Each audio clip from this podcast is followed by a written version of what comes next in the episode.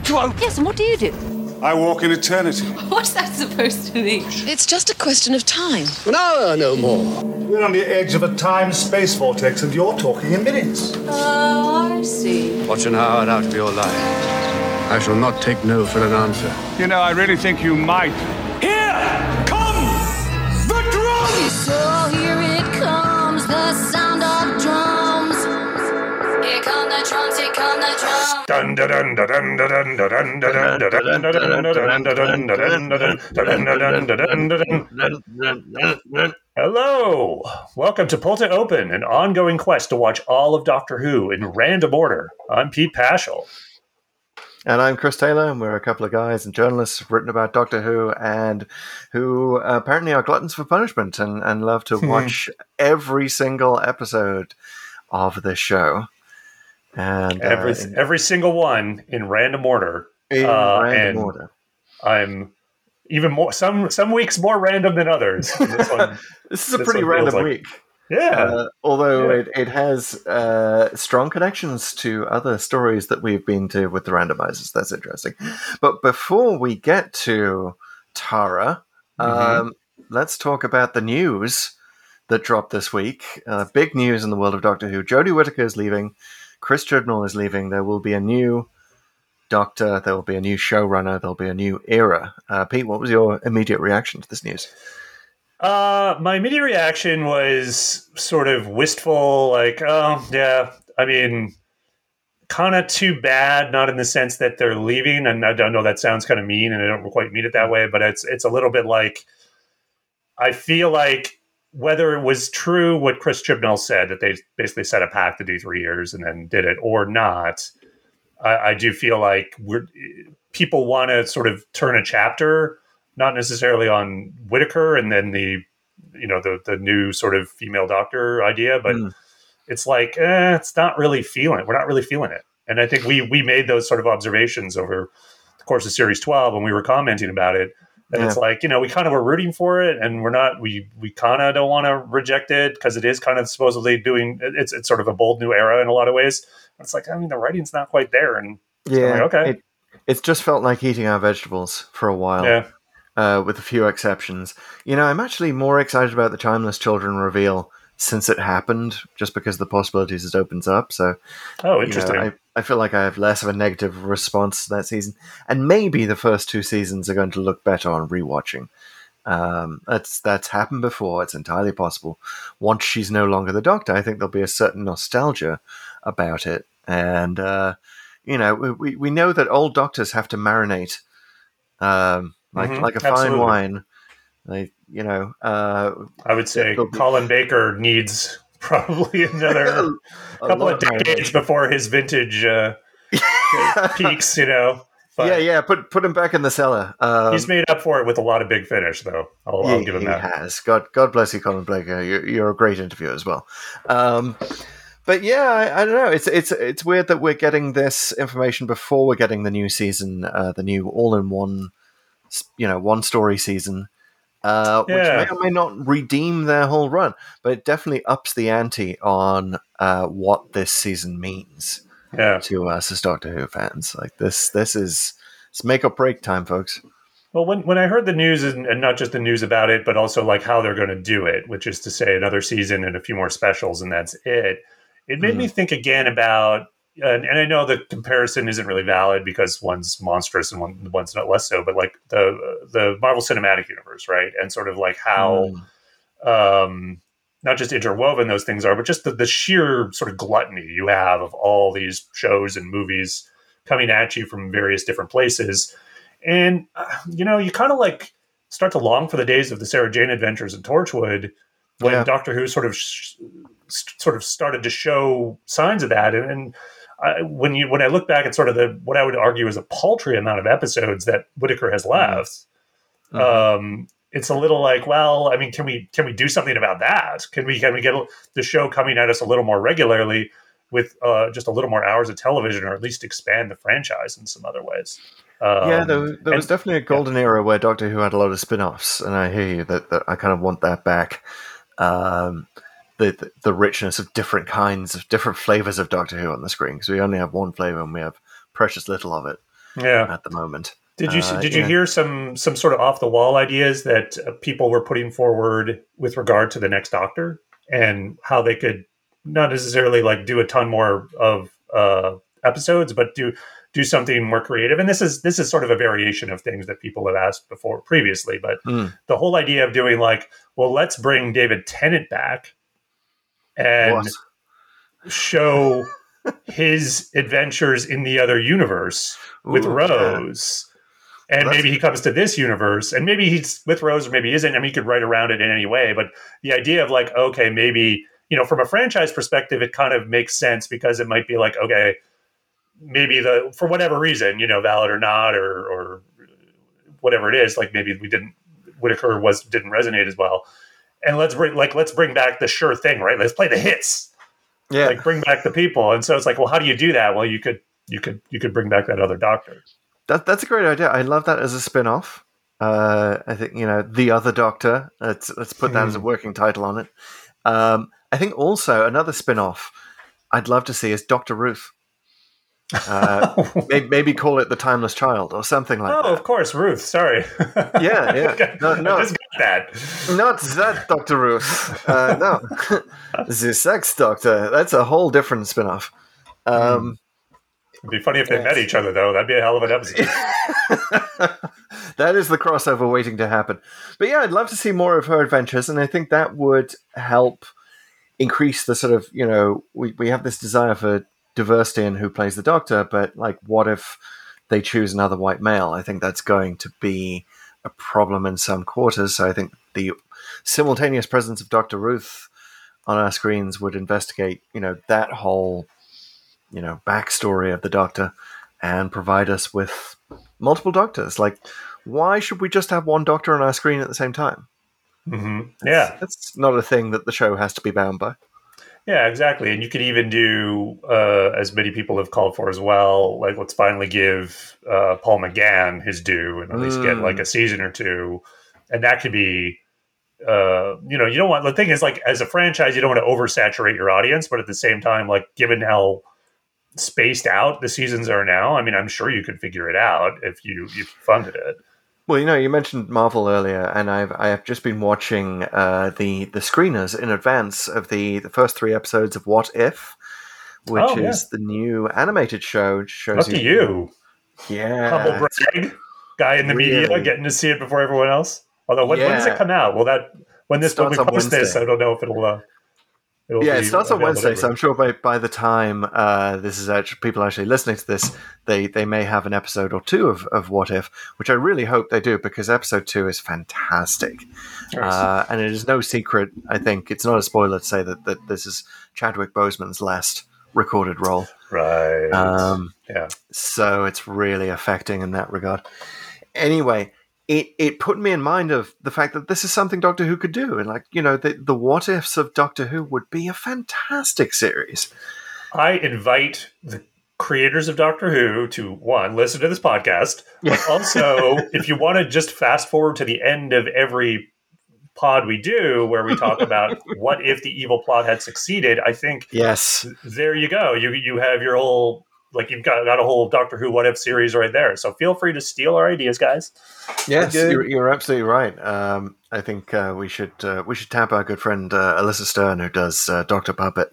Oh wow. Maybe this is, you know, this is the animated spin-off uh, starring Doctor Puppet, the return of Doctor Puppet. I love it. I love it. It'll be like uh, what was the the what were those stop motion thing? The Wallace and Gromit? I don't know. Yeah, Yeah. something like that uh, thrown together for uh, for our little alternate universes. Absolutely. I mean, we know Doctor Who exists well in the animated medium because that's been a, you know, a necessity as the mother of invention kind of situation where, you know, we have all these uh, missing episodes. We just had the audio, so we've we've gotten used to seeing the Doctor in animated form. Hmm. Um, And there's been a few even love to see more. originals like um, the Infinite Quest, uh, Mhm. and then there's been a couple others, and there were like a couple of web. Uh, I think they called them motion comics. That could have been like I don't Yeah, know, back yeah, in the day. yeah, I know when, when Yeah. yeah, pre-streaming. I will say Um, one one more thing about what if the the animation style is so cool that I think that this is going to uh, be in the vanguard of a whole new uh, version of animation where you just you get the original people back because it is mostly original Marvel actors uh, reprising their roles, All and right. just have this super realistic animation laid over them, and it could be a very cheap way to do a quick season of Doctor Who and do exactly what you're talking about. You know, put more Doctor Who on our screens. Nice. All right. Let's uh yeah, let's uh oh, let's start up our Marvel podcast too, where we can comment about that. Um but good stuff. Yeah, so Might there'll be a new doctor. There's gonna be a lot of speculation. There's always gonna be a lot of chatter about it. Um and we'll we'll keep talking about it here. Uh we'll also be Yeah. We'll keep talking also on the socials, including TikTok, uh, where we have our uh, biggest audience, which has been uh, well over a thousand for a while, but like we want to get it up to ten thousand now. That's the new goal, guys. Wow. So uh, keep sharing, keep doing, uh, checking out the videos. We'll keep posting them. Um, I will say um, the last, most recent um, series of videos we did was from the Krotons, Mhm. and while I think the the the the, the ability to, of that episode to resonate with our audience was perhaps not great. I will. Yep. It, it's been very clear to me that what does resonate is Patrick Troughton. So Oh, the more yeah. we talk about him, uh, the more people respond, and rightly so, I will say. Yes. And and Patrick Troughton, I, I think, always a, a good doctor to keep in mind when considering a new doctor. You know who you want your new doctor to be. You know, someone infused with the spirit of Troughton. You know, of whatever gender, uh, you know, whatever background. I think that sort of impish, you know, the the uh, cosmic hobo aspect of Troughton is something that a lot of people, a lot of actors have, and and that's that's the spark that you're looking for. Yeah, absolutely. And I think you had one of the um, the wiser comments, which we we ended up putting in the TikTok, which was uh, the he's the, the he's the doctor is the friend you didn't know you wanted, and really through that that idea, he he set a template that you know everyone you know everyone's done their variations on, but is was was kind of the guy who invented how to play the doctor for Yeah. everyone that followed him. So, you know, hats off to him, whether it's a stovepipe or not. Uh, yeah. I, I was just thinking of that ridiculous hat. Anyway, um, speaking of favorite doctors, we this week will once again we uh, we are in the Tom Baker era. Indeed. Getting late in his era. Not too late, but sort of in the middle, I guess, middle of the run. Yeah, But I mean, yeah, he's middle middle aged Baker, middle aged. Screw this, I'm going fishing. Tom Baker. Um, yeah. So, it's- it's as I story for that. um, as I alluded to earlier, the it's a little extra random this week because not only did we obviously come to a, a regular random episode, but it's right in the middle of the Key to Time saga. so, as most people know, uh, what was season was it? Was it season eighteen or something like that? I have to let me check. Yeah, it's like it was season sixteen. Sorry, was the Key to Time, and every it was one of the it was a really bold thing at the time, right? Like they decided, okay, we're going to do every episode is going to be um, sort of self-contained, but they're all going to have this arc plot in the background, which is the Doctor has to gather up all these different segments from the key to time at various places in time and space to assemble some big cosmic cube, like literally a cosmic cube yeah, that can do, uh, with apologies to Marvel, that can do anything. uh, essentially, because can stop time. I don't know. It's like the you know, it's essentially the Infinity Gauntlet in cube form, I guess. yes, and the black the Black Guardian is Thanos. Right, right. Yeah, so that that's what they did, and one of the cool things they did, I guess, decided was that okay, there's no- no old monsters, right? Like no Daleks or Cybermen or whatever or Ice Warriors. Like this is all going to be original adventures on new, mostly new planets or with new people. Um, and in this episode, the Doctor lands on a planet called Tara, uh, which Indeed. apparently is populated by both humans, or at least human-like people, uh, and androids. Indeed, uh, which plot reveal brings us to the moment I'm dreading. We like to call TLDW. Too Uh, long, Doctor Who. Too long, Doctor Who. Uh, TL semicolon DW. Um, yeah, this is so- where one of us summarizes the plot in a set amount of time. Probably, I can't. I don't know if we're too generous or it's it's not enough time. It really depends on the episode and how we're doing. Uh, but yeah, this is I believe it is your turn, Chris. I think yes, you, you're you're right on the money um, with uh, the, the fact that I'm trying to procrastinate here. Uh, shows you that I'm I'm terrified, and I think that we are right on the money with uh, the amount of time that we give for this. Okay, so it's two minutes. Right, because you get you get thirty seconds per episode or per per half hour episode, Mhm. and uh, you know for for for later ones we we adjust as such. Um, so we got two minutes on the clock. Are you ready, Chris, to summarize Yep. the androids of Tara? I've been All right. practicing this one in my head, but now it's completely gone. So never mind. Well, I'll you better it get it back in your head as of right now. Okay, so the Doctor and Romana land on the planet of Tara, where the fourth bit of the key to time is. The Doctor says, "Screw this, I'm going fishing." Uh, Romana goes and gets the fourth segment of the key to time, which is part of a statue. Uh, so that's easy. But she also gets attacked by the Tara beast, uh, and uh, Count Grendel comes along, who's this uh, roguish kind of guy who owns the land that they're on. And he basically kidnaps her, takes her back to his castle, and uh, it turns out that she looks exactly like this Taran princess. And they think she's an android. And They try to take her, take her apart, but instead they actually uh, kidnap her so that they can make another android based on it. It's not entirely clear. Anyway, uh, meanwhile, the Doctor meets uh, the Prince Reynart, who's going to be king, but he can't be crowned. He has d- difficulty being crowned because Count Grendel opposes his coronation, and uh, so the Doctor suggests, "Hey, let's use this android that you guys all seem to have. Here's an android version of you. We'll crown him," and they One do minute. that. Um, and then during the coronation, a android version of the princess that Romana looks like comes in and uh, pledges her fealty, but the doctor stabs it, and it turns out, oh no, it was an android sent to assassinate the king. Uh, various shenanigans go on. The, the doctor uh, helps free Romana with some some shady there's some shady dealing going on with the count who uh, lures the doctor to a shack with the promise of freeing Romana, and then uh, K9 gets involved and uh, shoots stuff up, and the doctor escapes. And then there's this grand finale in uh, the uh, Count Grendel's castle, uh, Castle Gracht, um, where there's some sword fighting, and uh, a K9 and the Doctor sneak in underground in a in a boat, and then the, the Doctor sword fights. Uh, Count Grendel wins, throws him over the battlements, and uh, the Doctor and Romana uh, leave, and K9 is spinning around in a boat right at the end, and we don't actually see him being. Time. They've got time. Nailed it. Nailed Oh. it. They're like right on. Thanks. Nice, jo- nice work. Nice work. I like Oh. I like how you basically summarized episode three and four like shenanigans. accurate, I think. Uh, Accurate, 100 percent accurate. That's a, probably a, del- a, a good descriptor for the whole thing. It's shenanigans and uh, honestly delightful and super fun shenanigans. I found. Uh, I thought this was a this was a very fun, fun story. a lot of humor. Um, it's pretty apparent. Like I think the cast is having a great, a grand old time. they really are. um, yeah, with memorable characters, and uh, yeah, yeah, this is this was uh, this is a fine.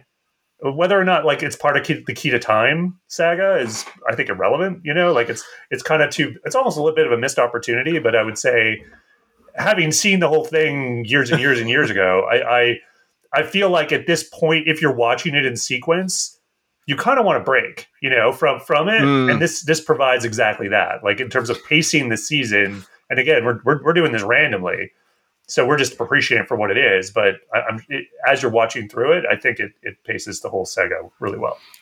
Well, let's let's talk about what the randomizer has done here, because I, I think it's it's definitely increasing the randomizer as sentient theory uh, to to massive levels because it it triggered uh, memories and connections to a lot of the things we've seen, most especially uh, the King's Demons.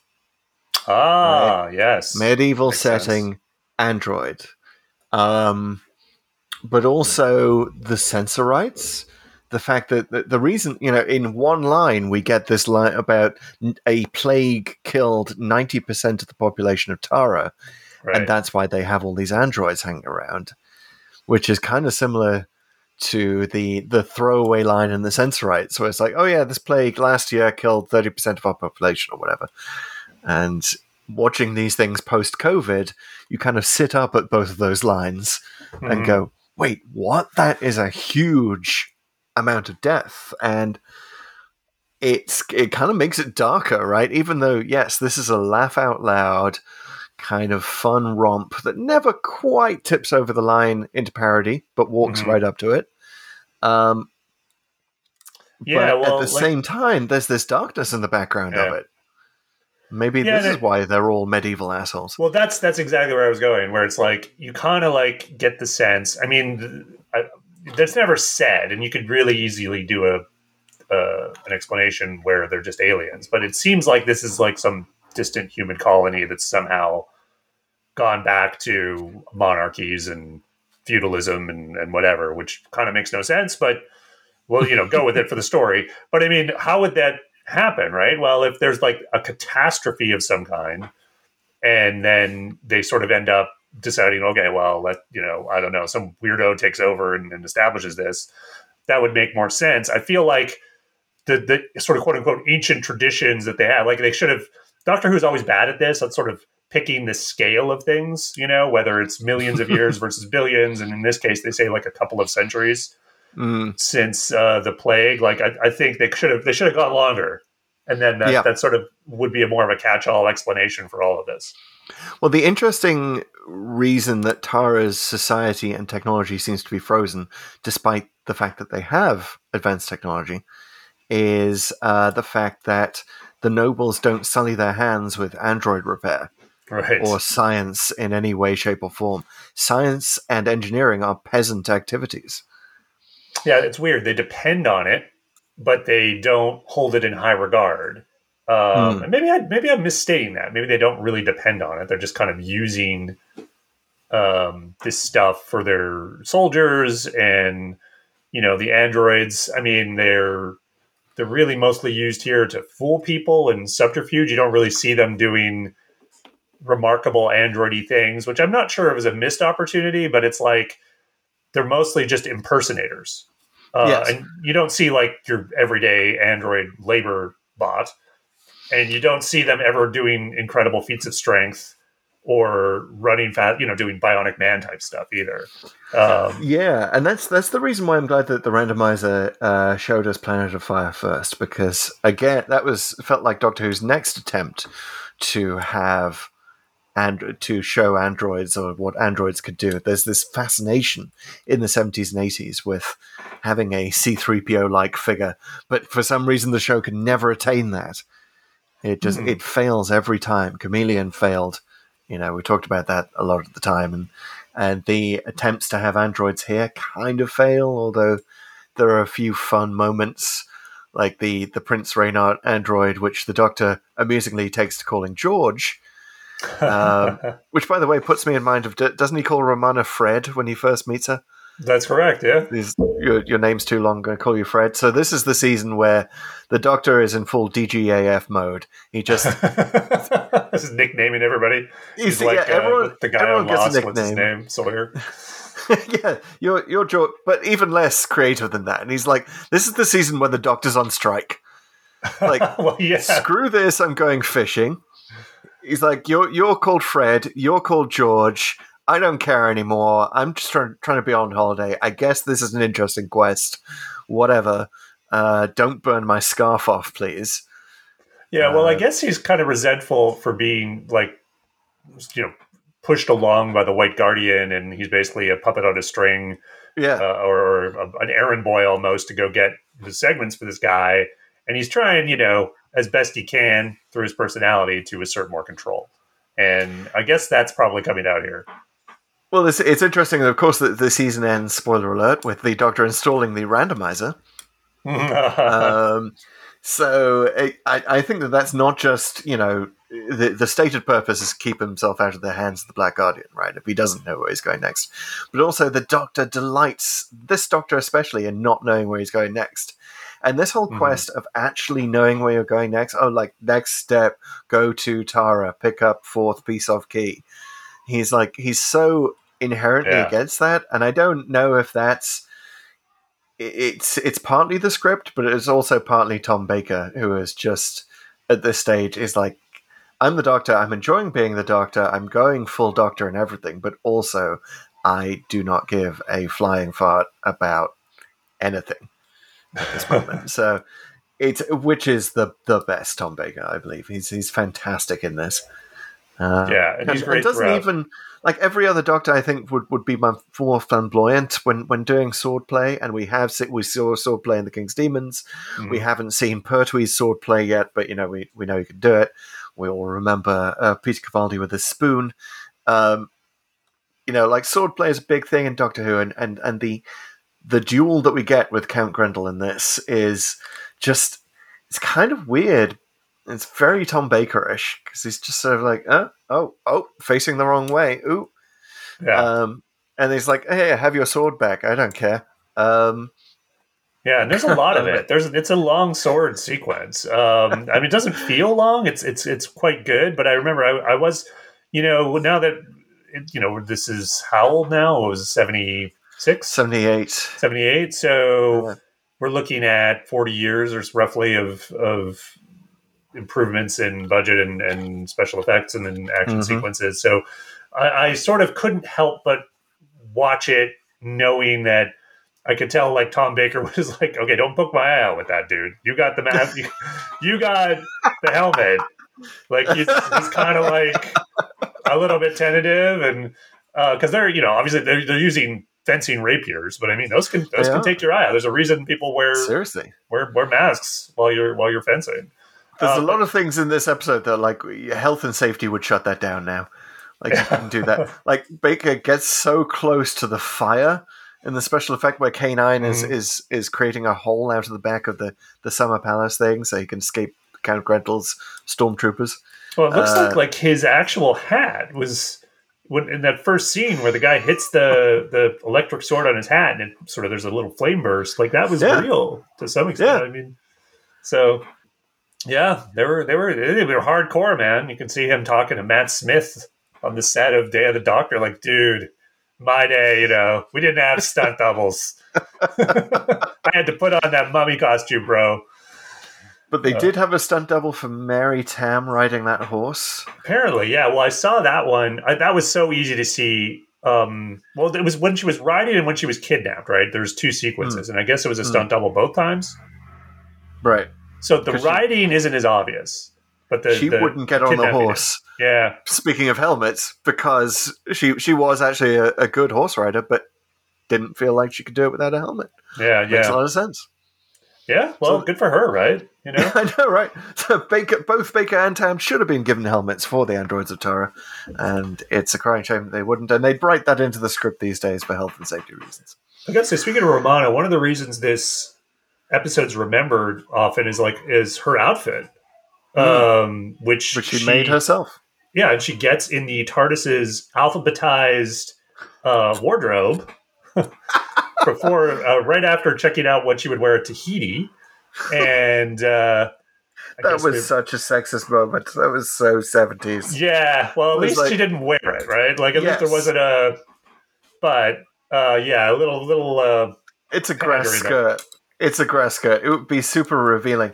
It's it's weird that that sex is kind of in just a little bit in the background and a lot of points in here. mhm. Like that, we we haven't mentioned um, Count Grendel's peasant lady friend, who I forget her name, but she's the scientist slash engineer, right, Madame uh, Madame something or other. Madame Um, something or other. Lamia, Sweetheart. Lamia, or Yes. Lamia. Is it Lamia or Lamia? Uh, La- Lamia. Let's go with Lamia because Lamia. Let's not go there. she's not. Yes, It's, It's not, not deserving of that title. indeed. Uh, but it's it's quite. She's quite a tragic figure, isn't she? Hmm. Um, Carrying Anyway, a torch yeah. for Grendel, which is like, what are you yeah. doing? And well, she Yes. explains it. I mean, I, honestly, like she she's more fleshed out than a lot of bad guy henchmen get. Where she's kind of like, yeah, this this guy's evil, and this sucks, but I mean, it's better Yes. than the alternative, you know. And there's there's this line. you know so sad. speaking of fleshed out, uh, there's this line where Count Grendel said that he showed her a certain courtesy, Right. which is you know the closest you get to actually talking about sex in the old classic Doctor Who. Yeah. Uh, but that's interesting. It's also quite modern in. Um, so here are two things that the androids of Tara does. It passes the Bechdel test and it passes the Turing test. hmm Why don't we start with the second one?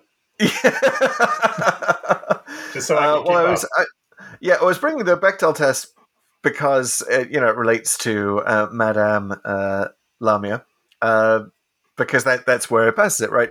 She and Romana talk science. They Hmm. talk about stuff that is not a man, uh, which is so so rare in classic Doctor Who, uh, especially around this time. Uh, but then the Turing test, yes, it's uh, you know George, the the version of uh, Prince Reynart.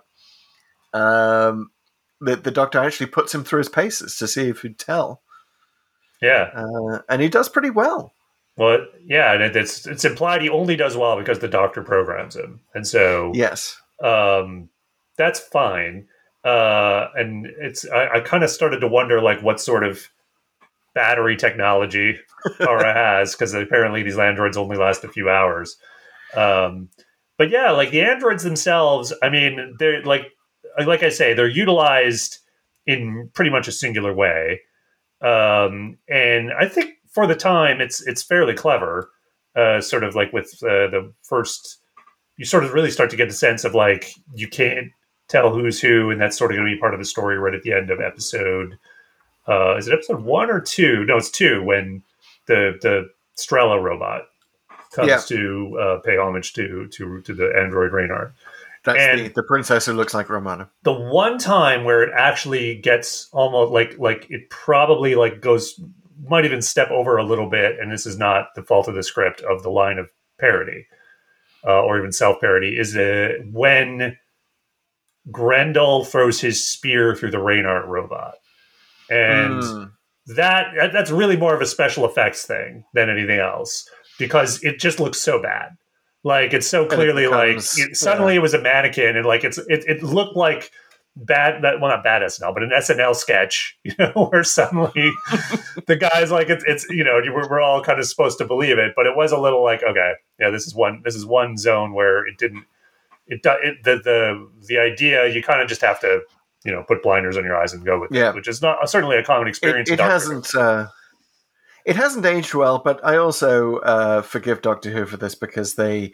I, I always remember the original cut of Alien, uh, where the uh, the John Hurt was it John Hurt gets his head sliced off at some point. Is that John Hurt or Ian Holm? I, I can never remember which one. Uh, I think it's, it's Ian Holm. No, Yes, yeah. Ian John Holm. Hurt's the one who, who, yeah, he he was had the thing jump out of him at the beginning. and there's just a really bad overlap where it goes from the mannequin of the head to Ian Holm's Right. head on the screen, and you're supposed to just sort of not notice it. Sort of so with it. maybe audiences in those days, you know, I, th- I think they were just more forgiving for this sort of stuff. No, agreed, Uh, agreed. and uh, the special effects in general, though, I have to say, the the knights are basically stormtroopers, Mhm. uh, and are even worse shots. Um, they're just constantly missing. There's so one much. scene. I think it's Romana's first escape scene where Yes. she gets on the horse, and there's like this one dude with the crossbow in her way, and he goes. He, he gets out of the way like and he he waits a while for her to get like a decent like th- 20 30 feet away before he's Yeah. like thinks I, maybe i maybe i should shoot at her i guess i mean it's my job Well, we Yeah. have to, you know, I mean, th- this is proper union procedure uh, to, you know, spend at least 20 seconds making sure you have the, the perfect stance and, uh, you know, you Mhm. don't, don't want to uh, risk your health and safety. Um, we, we should mention, speaking of unions, the reason why I brought that up, uh, which is that the android of Tara on paper looks like a hugely popular serial because it went from like 6.5 million viewers for the first episode to about 10 for the second. very nice Uh, until you realize that there was a a a strike on the uh, other main channel in the UK, ITV. Uh, there was no ITV the week Ah. that was on.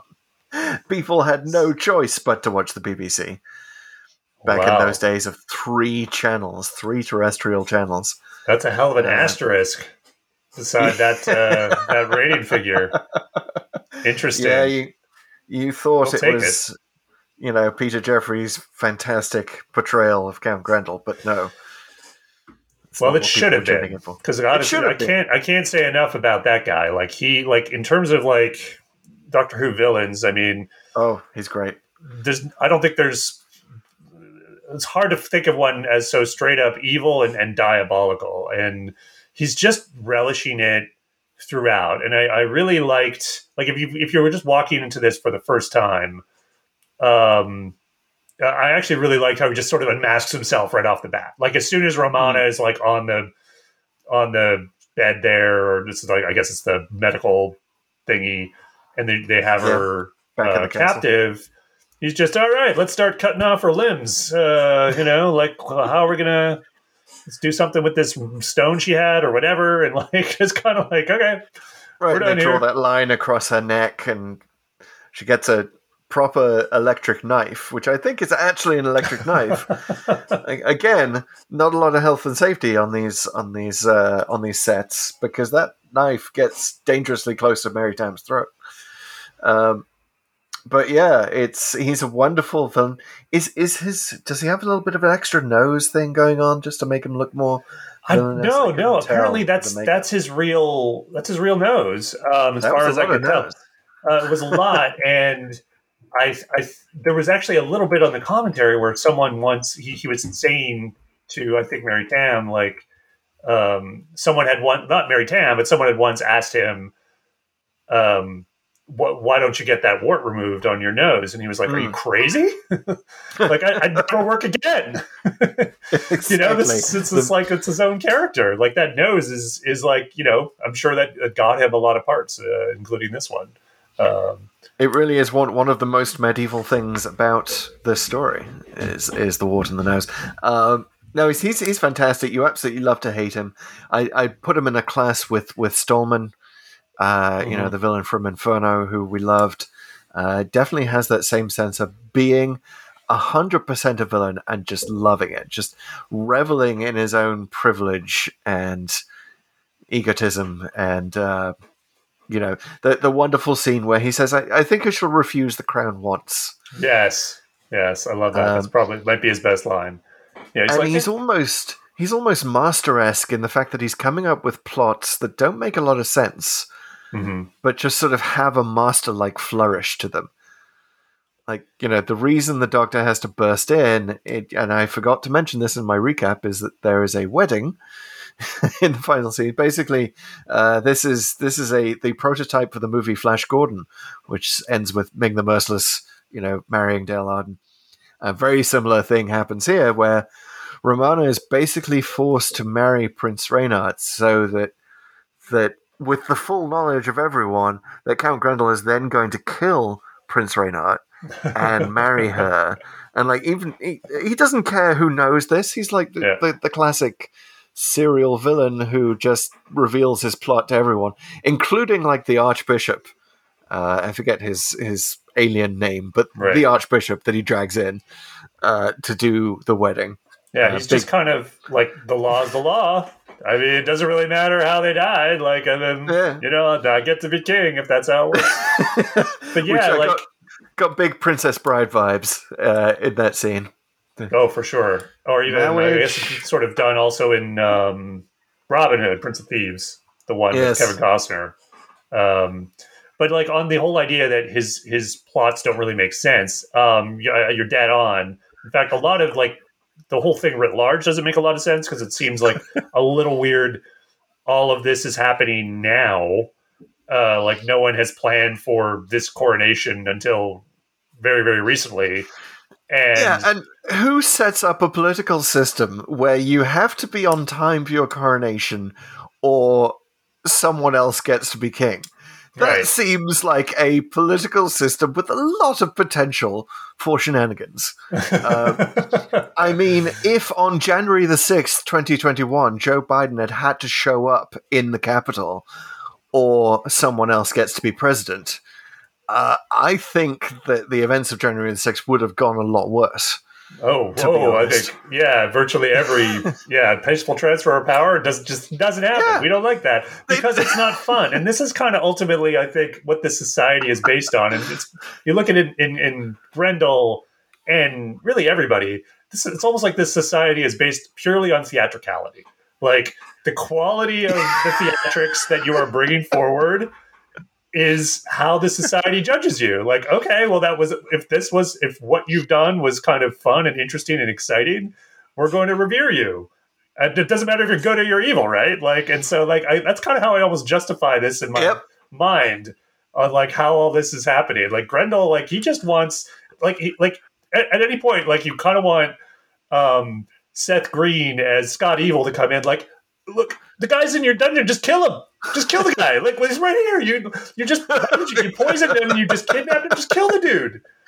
I got a gun. I got one of these electric swords. I'll slice off some head. We can do it together. Like like why like why isn't that happening? It's like no, because that's not fun, and we we've got to do it in front of everyone, and then I have to be crowned. You know, like that's what he wants. He wants the the moment uh, to you know even even when he's doing the uh, sword fight at the end with the doctor, he wants that Yeah. triumphant like standing over him uh, thing. And just just look at the way he swan dives off the ramparts, right? Like I was going to say that because that is the most dramatic, you know, theatrical, triumphal moment. It is almost as if Grendel wins yeah, the androids of Tara. His evil plot has succeeded in that he gets to swan dive perfectly, with perfect poise, off the end of the castle and escape. absolutely. And that's like he and we never know what happens to him, which is the great thing. Apparently, like he was supposed to die at the end of it in, in sort of the original version, but they just love the character so much. They're like, oh, we gotta we gotta have a back door for this dude. You Uh, can't sadly, kill the Grendel. Yeah. You cannot kill the Grendel. I'm I'm going to hope for Grendel popping up in Jodie Whittaker's next season. So, uh, you know, we we uh, are supposed to have some old villains back. Maybe he'll finally have his returning moment. But speaking of theatricality, speaking of this being a planet of theatricality, the fact that there happens to be a princess who just looks like Romana, it just happens. To, what are the odds that, that that would just happen? And it's super confusing because the Android versions of both of them.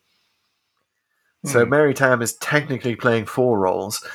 Um, She does it quite well in the in the playing of the fundamental two, the princess and her. But nobody even remarks on this.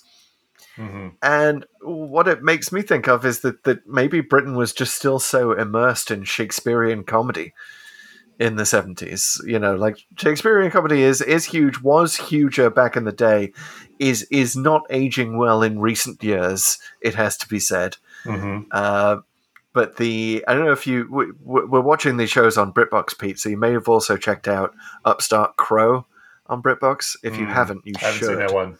Okay. It is uh, David Mitchell of, of Peep Show plays Shakespeare as as a young upstart author. Upstart Crow is actually a thing that uh, a a jealous playwright named Robert Greene uh, wrote, and Green is sort of the villain in the show. But it's a wonderful sitcom. It's very Blackadder esque, written by Ben Elton, who who co-wrote Blackadder.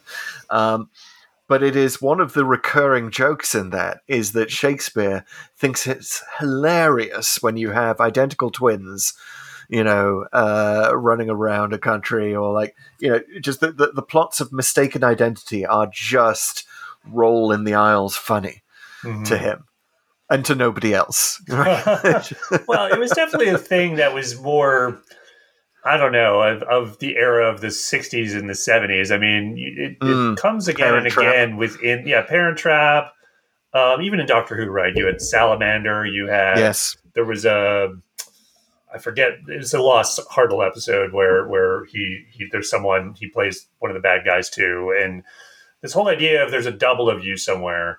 Um, Don't I remember reading that Hartnell had this whole idea for a spin off show called Son of Doctor Who, in which he would wow. play his Oh, own I haven't son? heard that. Yeah. Yeah, I think I remember that from, from way back in the day. And it's like we're talking about the Doctor Who magazine interviews of my youth. They they wrote about this more than once. Yeah, Son of Doctor Who. I'll I'll see if I can uh, provide a link for the show notes. But that that was Hartnell's sort of off the wall idea. I think the the idea um, kind of works in Doctor Who in a retcon kind of way, vis-a-vis what they did with um, Capaldi in the new series, right? Hmm. And and this idea that the Time Lords and, and Time Ladies, if you will, will, like might have templates or other, you know, because it sort of happens again with Princess Astra with with Romana I was to too. yes, I was going to say that Romana is sort That of was- obsessed with that- yeah. looking like a princess. It's more. that's right. And you can you can unpack that. Wow, I'm sure her uh, her therapist on Gallifrey would, would have a lot to say. But um, yeah, this this I, I think they've explored it kind of well with with the Capaldi idea, um, and it doesn't really account for the other things. But the idea that that a, a Time Lord in particular has has you know there's there's the a greater chance of a double or there's some kind of template out there that has either served as the template or has inspired the the actual person. Uh, it's kind of a neat idea, and Yeah. you know, wouldn't mind seeing seeing that explored a little more. Um, like, Yeah, it's almost course, like Tom- the Cylons in the new Battlestar Galactica, where it's like. You know, they, they decided they they were going to replicate the human race, and they decided, you know, there's only twelve of you. like, we're only going to have Yep. twelve models because that's really all we need. Yeah, that, that's it. Yeah, we you know twelve archetypes, and we're good. Um, yeah, and of course, it is sort of Doctor Who canon that that the Doctor uh, enjoys his Tom Baker incarnation so much that he re regenerates into Tom Baker oh, for the at some for the, later. Like the, the curator, caretaker, yeah. curator. That's it. Sorry. Yes, Yeah. uh, at some point at the end of his life. Is that? Uh, I know that's not officially canon, but I know that's a big theory, and there's other theories of like there's parallel versions of the Doctor or other versions of the Doctor, and there's one in the novels I think that's sort of referred to as the other. mm, Um, so so yeah, there's there's a number of ways you could explain it, but like that would be really cool. I mean, now that we have the timeless child, I guess those theories are Yep. pre-timeless child. So now you can certainly make the case you'll revisit certain incarnations and, and come back. Well, he does say in in the future you, you may revisit a few of your old fav- faces, but just the Right. favorite ones, eh? Um, uh, which I love. I love that line. And uh, so yeah, yeah, double doubles in Doctor Who. You're you're right. It is definitely a thing. Uh, it, you know, more or less in canon. Um, but yeah, these days it is remarked upon Mhm. and not just sort of left hanging. Like, yeah, sure, this is going to happen. Yeah, so like I think with the double shenanigans in this episode, Mhm. um, I think there were there was probably just enough. I mean, like I think I I kept track of most of it, and even though none of the plots individually make a lot of sense, it's like uh, particularly when Grendel gets his final plot, and I like I like how he and the good guys both sort of think on their feet when the other party foils their plans. They're like, okay, well, I still we can still do this with this, and use one of the the androids to sort of achieve what I want with the real thing. Um, so, and when when Grendel runs out of androids, he just uses Romana. Yeah. just uh, when when in doubt, throw in a real human being. Who cares? Um, yeah, it's it's kind of a weird setup in a lot of ways, and uh, and it's it's kind of a class commentary, uh, which again we've seen throughout Doctor Who in the 70s Mhm. Because isn't there a point where the Doctor takes care not to program George, this version of the Prince, to be too intelligent? Right.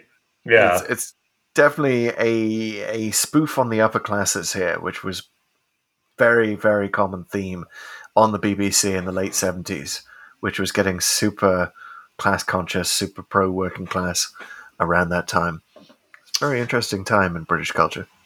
Well, speaking of some of the sort of hangers on and maybe lower class, I thought the um, in, in a big departure from some of the episodes that we've done recently, they they were all pretty colorful. I think the Mm. only exception might be um, Grendel's primary henchman. I, I don't even remember his name, but he's he's not really that memorable. He's kind of there, and the only thing he really does is like almost kill Strella at the very Yeah. end. But he does very few lines, and it's, it seems pretty clear to me they decided we don't need this guy, right? Like, I mean, we, like this is the star. Like, like, let's give all give the lines to Grendel, and this guy just kind of runs around. But there is a point where the good guys, and I forget the guy's name. He's like the blonde um, helper Yep. of Reynart. He's like what his his main uh, lieutenant after the, the the older guy. Um, when Grendel comes in, totally forgettable. Yeah, yeah, upper class. He's blonde hair there. Uh, he- he's. I, I wouldn't say it was totally forgettable. I think. I think he is pretty memorable because I liked when he like Grendel came in, destroys the Reynart android, runs off, and he basically just goes, "Wow, got to admire the balls on that guy." Like it's just that guy's got nerve. Like, got to admit it, right? He just came in here under a flag of truce and just destroyed our android and kidnapped Romana again. Like, wow. I mean, like, like okay, thanks for you know admiring the bad guy. Thanks, for, like, like again, it's like the theatricality. It's almost like it's built into the society. Like, gotta hand it to him, you know, like. golf clap. I, I like this theatricality theory. The the planet of theatricality is, is really what the androids of Tara should have been called. I'm, I'm loving this theory. Um, and maybe it's something that, that New Who could take advantage of. Yeah, Again, Chris Chibnall's successor, please call us. I think you could do it again with like film crews everywhere, and you're just like, why does everyone have a film crew around them on this planet? It's it's like theatricality, but for social media. I mean, I guess they they do sort of do it with Robot of Sherwood. Like that's almost Right. the same idea. Um, Yeah. But yeah, apparently this was all based on the plot of uh, The Prisoner of Zenda. yeah, were you familiar? Uh, which no, I'm not familiar. yeah, I just okay. Are you? No, I Yeah, actually like you know. Here's what I thought it kind of was like, and it's not quite that, but like sort of Prince and the Pauper type stuff with the androids, Hmm. you know, getting crowned when the the real one Yeah. can't, and and thing, like I mean, it's not the plot, but it's like that those elements of it. Um, You know, I really like that the Doctor gets to be literally, literally the power behind the throne. Hmm. in this. I, I can't think of any other point in, in Doctor Who history where the, where the Doctor Who, uh, Doctor gets to do that uh, and just literally be the power, you know, like twisting the, the knobs on the back of the android yeah, um, when he, he fails during his coronation speech. Like, just a wonderful, hilarious scene, but also kind of shady. Like, have have they have they done something illegal here by installing an android on the throne? Doctor doesn't care. Well, it's also Is- like, is are you that Does- sure at this point? You're with the good guys. Like he just completely just takes the hmm. side of these. "Oh, all right, I'm sure Reynart's great. He seems nice to me, so let's just make him Yeah. king. I won't do any research or anything like. But it's like. eh. They, they were they were it's even though they're not really nice right away, right? They're kind of like, oh, we're gonna kill him. It's like Reynart's like, no, no, no, let's not kill him. Like you can go free. It's like, oh, thank you. Well, the Doctor is just sort of automatically recognizing the legitimate ruler Mhm. or the legitimate about to be ruler, and is like just gets Machiavellian from that point. Like whatever is necessary to install you on the throne, even it involves you know uh, being duplicitous and and fooling a room full of people and having an android actually be crowned. Uh, yeah. Yeah, which kind of like it sort of emphasizes the lower stakes even for the doctor in this one, I think, because he doesn't see or recognize a society that needs like its entire system upended, which is usually the template for a story like this, where Mm. it's like this this whole monarchy needs to go, we need to start a revolution, et cetera, et cetera. It's like, oh no, it's like I'll just, you know, get these people I like uh, running the show here and have some fun with a sword fight and grab my segment and go, man. Like this was, you know, hopefully. Yeah. uh, well, let us not get a fish forget. I mean, the, the, the, exactly. The Doctor is a Time Lord. He is a space aristocrat. You know, we, we, we kind of forget that a lot of times, but it is it is something it's hard to forget in in uh, Classic Who yeah, that there He's- are just he's a- these moments where the Doctor's a dandy. He's just literally a, an entitled sort of you know independently wealthy. You sort of think of him as a kid with a trust fund at long Yeah. phase, just bumming around, permanent vacation. yeah, and I, I feel like um, your your you know DGF attitude for him there fits really well with that because Mhm. you know given what had happened to his him earlier in this his regeneration like basically an earlier tom baker episode which was the face of evil and Mm. he finds that his interventions in a previous point had sort of created this weird society with a computer that with his face and it was all screwed up because of that so you, you would think you'd be more careful right but I think at some point he just shrugged, like I mean, you know, I, I do my best, and I do, you know, and even I deserve a break sometimes. Um, yeah, I'm going fishing. yeah. So not so much face of evil. Not not like what, what it's like. I guess you learned your lesson. What lesson? You know, like And- uh, and speaking of fishing, isn't it wonderful that he just sort of opens the door onto a supply closet off the main uh, console area of the TARDIS that we've never seen before? I love it. He's just got it ready. It's it was either that or, or pull it out of his coat, right? Like he's just always had it, which is usually the solution. It's like a little too big, a little too big.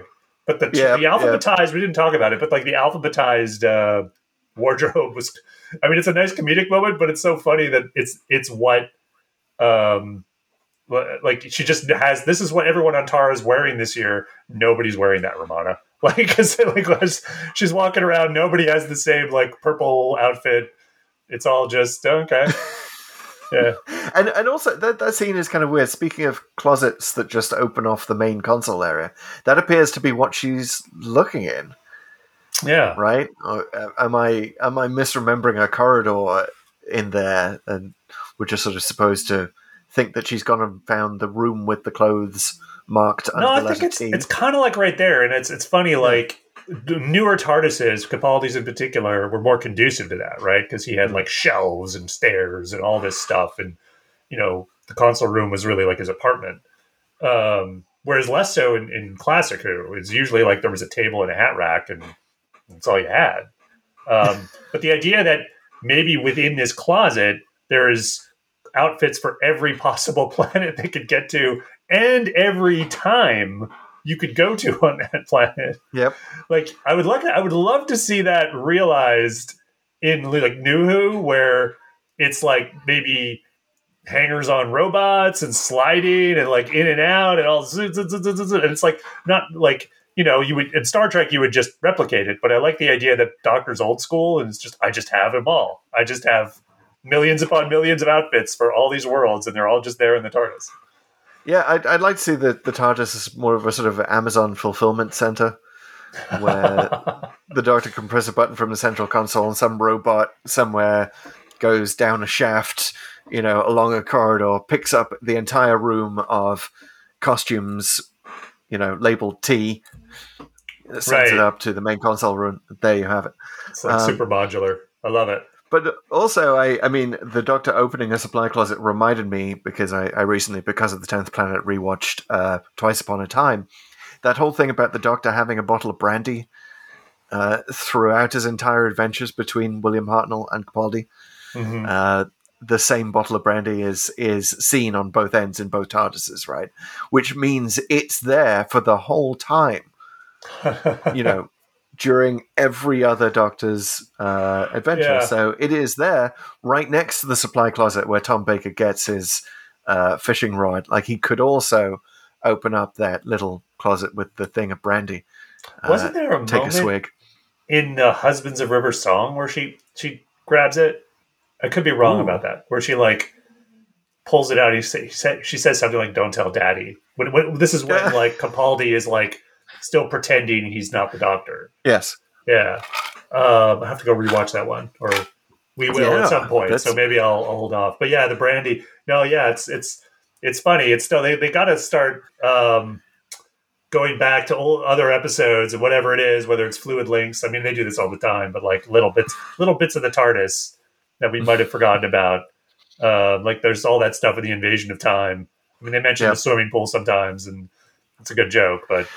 Uh, I, I love I love TARDIS continuity and I love the exploring the TARDIS more and I, I really think that the show hasn't done it enough. hmm. hasn't necessarily always been successful when the show does do it, but let's keep going. You know, let's Mm-hmm. let's investigate the TARDIS a little bit more, guys.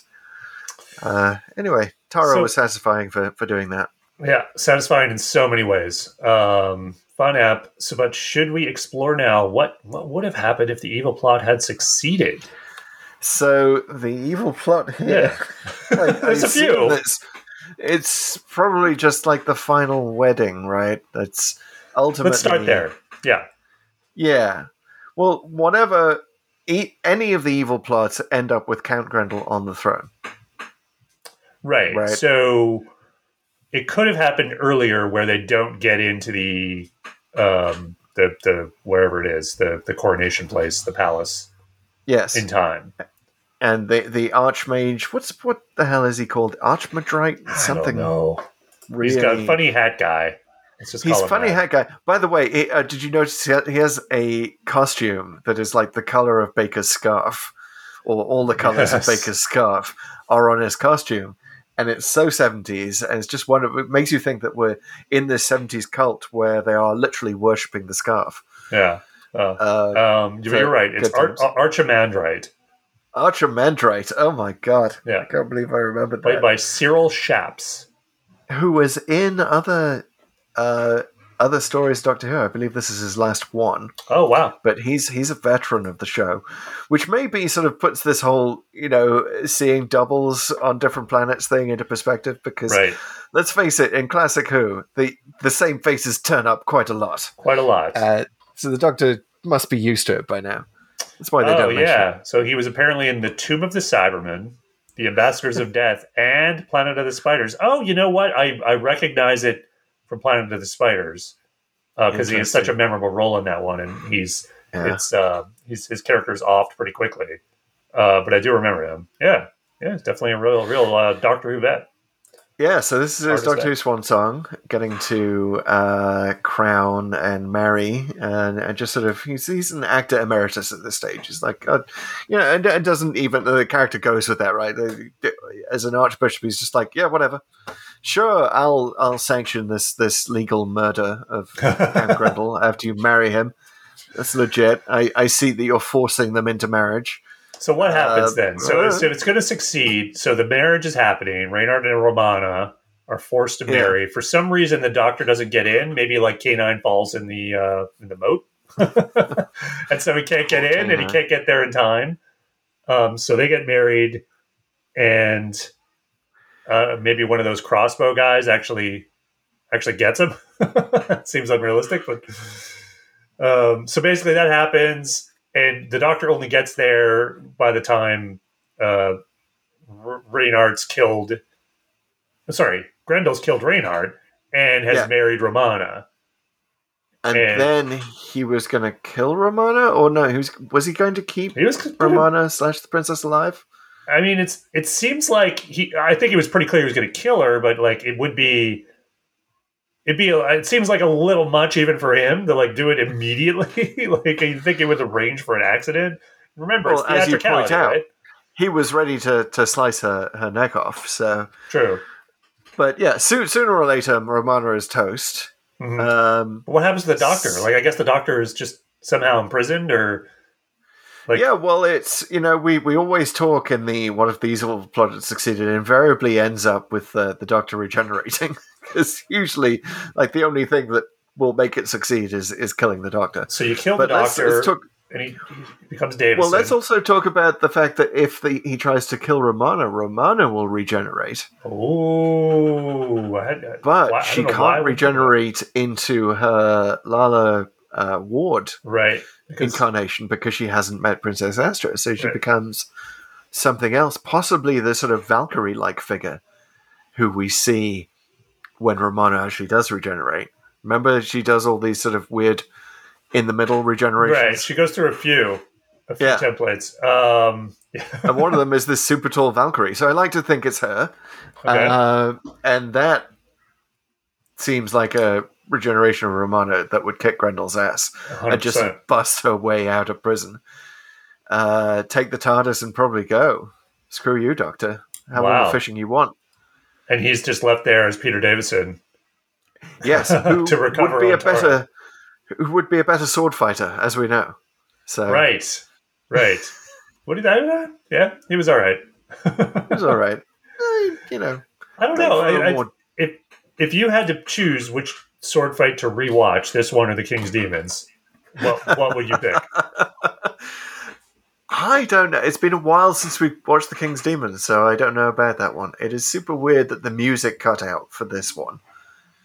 Yeah, and they end Like, up it's- sort of moving around the castle a lot, and you don't really Yeah. get a lot of that. I, I kept thinking, like, not kept thinking, but at one point I thought the the sword fight in um, the James Bond movie Die Another Day is uh, a really good. I, it's actually, in my opinion, the best thing about that movie. Um, and one of the cool things about that fight is they they move from place to place as they're like trying to kill each other with these big broadswords. They're going like i- into this club, and then they're they're uh, outside, and then they're running around cloisters. It's it's really really crazy over the top. Whereas this one sort of tries to do some of that, but it, it's just like the transitions aren't quite as good, and, and also the lighting's really bad in a few few of these places. And I think might, that might be It really is. Yeah, you just don't really see a lot. Yeah, it's it's really definitely. shady.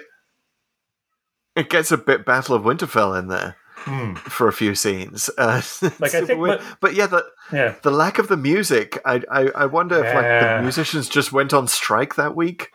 Yeah. Uh, they're like you know we'll leave this for some exciting sword fighting music, and they just never got back to it. yeah. I think they just rushed it. I think that you're right because it's like they're it's conspicuously absent, even for Hmm. like a 1978 episode. They're like, you know. I know. I mean, we, we got that in the Sensorites. Remember, we were talking about that at the ep- end of episode one of the Sensorites. Yeah, Uh, the music just sort of cuts out for no reason.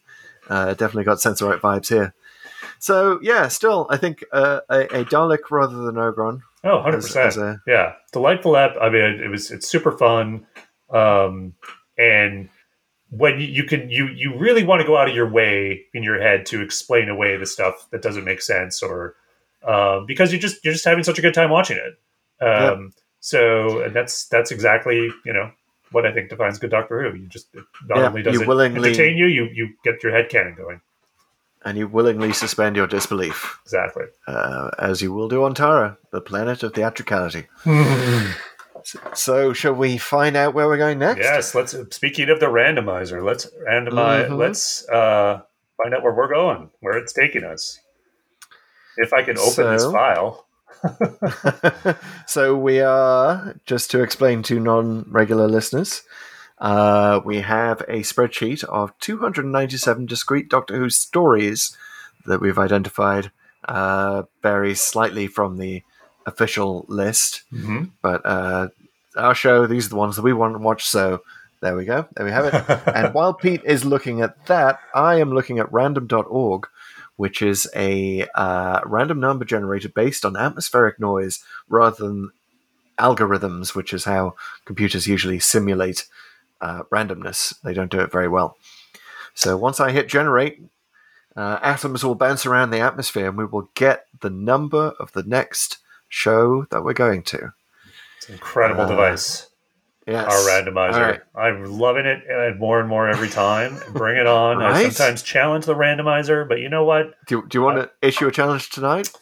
Uh, no, I, I'm, I'm just going to give it uh, some feedback. I have faith in you, randomizer. You're going to take us where we need to go, even if it's not necessarily where we want to go. We'll just go to the uh, Husbands of River song next just to find out about Uh-huh. Randy. Just to screw with me. Alrighty, shall we? All right. Three, Yeah, give me a countdown. two, one. 271. Oh wow, we're getting late. Oxygen. Ooh. We're back at Capaldi. Okay. Back at Capaldi. The Yeah. randomizer loves Capaldi. The randomizer loves Capaldi. So once far- again, skipped over Smith, Mhm. skipped over the massive amount of, of Tennant that we haven't covered. Skipped over Colin Baker. Skipped over Sylvester McCoy. Yep. Um. Wow. Okay. Yeah, loves loves Capaldi. We this is going to be our fourth, and really even more than that because uh, a good chunk of the Capaldi episodes we've done have actually been two parters. Yep. Um. So yeah. All right. Well, we'll, bring it Our on. You know. first Capaldi one parter. I think. Uh, No, we did Sleep No More. We did sleep no more. You're Yeah. right about that. And and this one, Oxygen, as I remember, is also a bit of a sort of a class uh, based story. Oh yes. a, a metaphor for class tensions. So clearly the randomizer is getting political with it. Yeah, this one's uh, a lot. A it's not subtle, as I recall about about that. So, uh, but yeah, no, I, I- remember. I remember this one. I think you do too. Some some good Yep. stuff about this. Uh, but it'll be interesting to see it uh, a few years later. See if the And it context has is- shifted at all. it is just two away from uh, where we've already been with um, Pyramid of the End of the World and Live Land, right? Right. Uh, and this is the one in which, spoiler alert, the Doctor does go blind, uh, which we know he is in, in Pyramid at the End of the World. So we'll we'll get to see how that happened, Mm. which I've totally forgotten. So Lots to see Right. or not see. forward to it. Haha. Ah. Oh, that joke is a big indicator, I think, that it's time to thank you, listeners, for listening to our podcast here. This is a podcast. It's called Pull to we're a podcast. yeah. We're on the podcast services, Chris. We're on the iTunes. I, I keep saying iTunes. It's not iTunes anymore. It's the podcast app on Apple. uh, we're on Spotify. We're on Google. We're on Breaker. We're on all wherever you find podcasts. You're going to find Pull to Open. Uh, and we'd love it if you would subscribe to us if you haven't already. So please do that. Hit that button and leave a review if you can. We love those five star reviews. But you know what? We'd love to hear what you have to say, no matter what you have to say. So please leave a review. Uh, we'll read it out on air if we can. And uh, follow us on the socials. Uh, we are on the socials. We're super active on TikTok. We're sharing chunks of the show. We are always there in the comments. Uh, love to hear what you think of the channel, the podcast, uh, whatever you want to comment on. We're, we're down to nerd out with you about Doctor Who. Same goes for Twitter and Instagram, where we are at Pull to Open 63, and we're sharing stuff there too. So uh, please, please check them out. All right. Well, Chris, I think this is it. Yep. Thanks for listening, everyone. We will catch you next time. See ya.